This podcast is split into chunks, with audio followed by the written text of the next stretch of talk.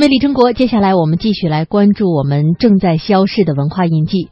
木工曾经是中国农耕社会的重要手工，也是劳动大军当中令人尊敬的职业。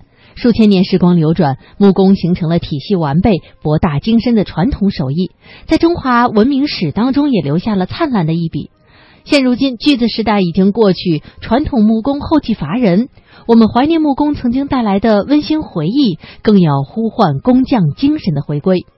中央人民广播电台特别奉献致我们正在消逝的文化印记职业季，今天播出第四篇《归来兮鲁班》。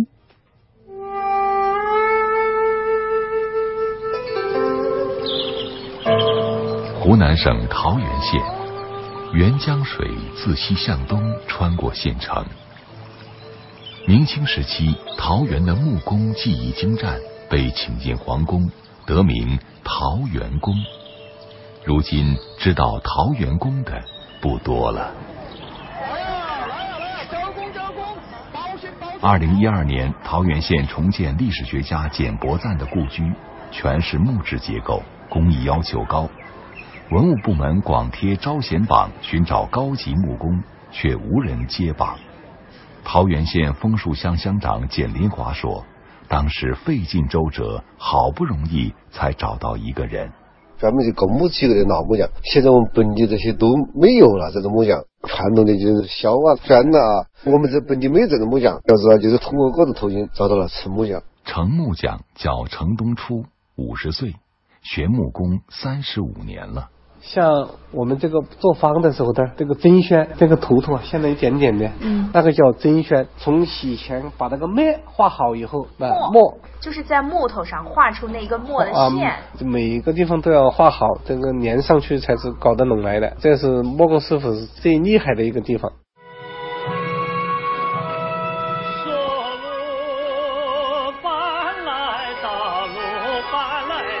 鲁班。是我国古代的一位巧匠，是广大劳动人民所热爱的艺匠。木工是悠久而古老的手工，《礼记》把木工列为天子六工之一。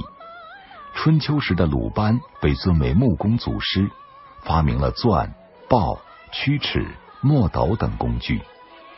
几千年农耕社会，生产生活。都离不开木工师傅的劳动和创造。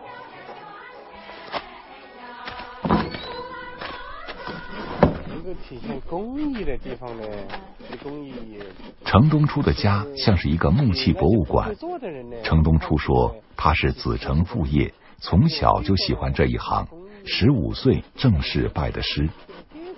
除了摆弄古建筑，程东初还擅长木雕。按国家职业标准，他是精细木工。我这个花开富贵呢，是用我们桃园的樟木刻制的，是我们全部用手工雕刻出来的。这个长度呢，大概是两米长，九十几公分宽。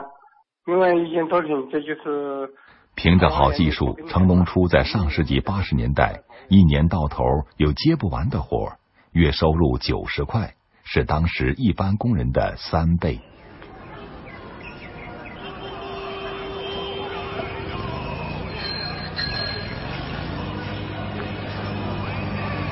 计划经济年代，木工是劳动大军中令人尊敬的职业，工厂需要，家庭也都欢迎。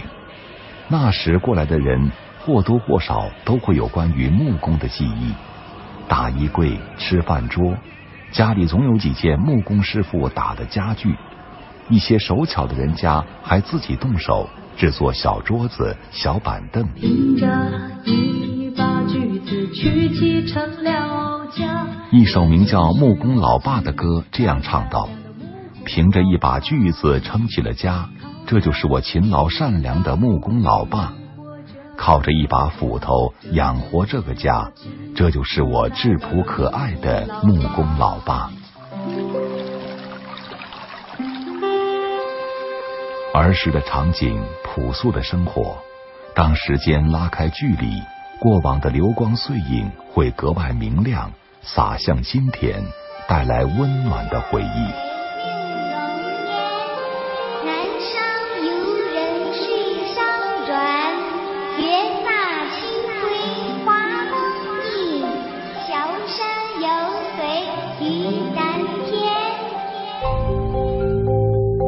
逝者如斯，雾气蒸腾的沅江依旧伴着桃源城。江边城东初的家具厂已开了十多年，如今也招不到工人了。当年的同门也都纷纷转行。程东珠发现自己渐渐成了独行者，唯一坚持陪伴他干木工活的是妻子。要老公要还做做点别的事，不然的话，生活水平维持下去都困难的。嗯，我的师傅他一共教了几个，但是有的都放弃了。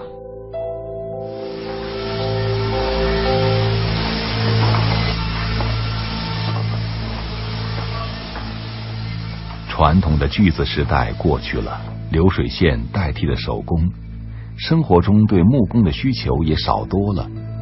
年轻人愿意当大厨、学理发，却不愿沾出力出汗的木工活。像程龙初这样的精细木工，要靠长年累月的锤炼，更是无人问津了。就是像我们像沿海一些像我们这种家具啊，好多都是用机盖制造而成。像在我这里呢，基本上是全靠手工雕刻出来的。我们这些都是全部是实木家具，有些东西是机盖是代替不了的。冬至过后，桃源城潮湿而寒冷。一早，程东初没有去自己厂里。而是带着一份沉甸甸的任务匆匆赶路，他要找当地政府办一所木工学校。我真的想在我们桃园这个地方，我办一个鲁班学校。鲁班这叫鲁班。那因为我们的祖师爷就是鲁班，我想把这个事传承下去，真的。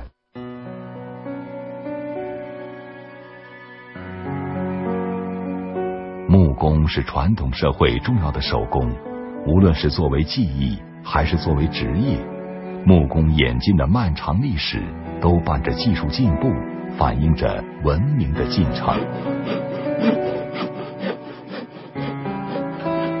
如今，隆隆的机器声似乎淹没了一切，像这样手工的声音很少听到了。也许正是从这些粗重的敲击、捶打声中，我们才能听出来自遥远过去的遗响。我们才能揣想世世代代劳动者的身影，这样的景象在今天的大山深处偶尔还会感知。身在何上，住在何方？身在本山身上。云贵高原山区贵州龙山镇河坝村，一座瑶族木屋建成了。按照传统，老木工龙运勇唱起歌谣。为新屋的主人祈福。龙运勇说：“祖辈传下来的歌谣，只有他还会唱几句。”小小的来来别讲，来把云包云包，包得面面好光。来把想买一下，他大重量，来把想。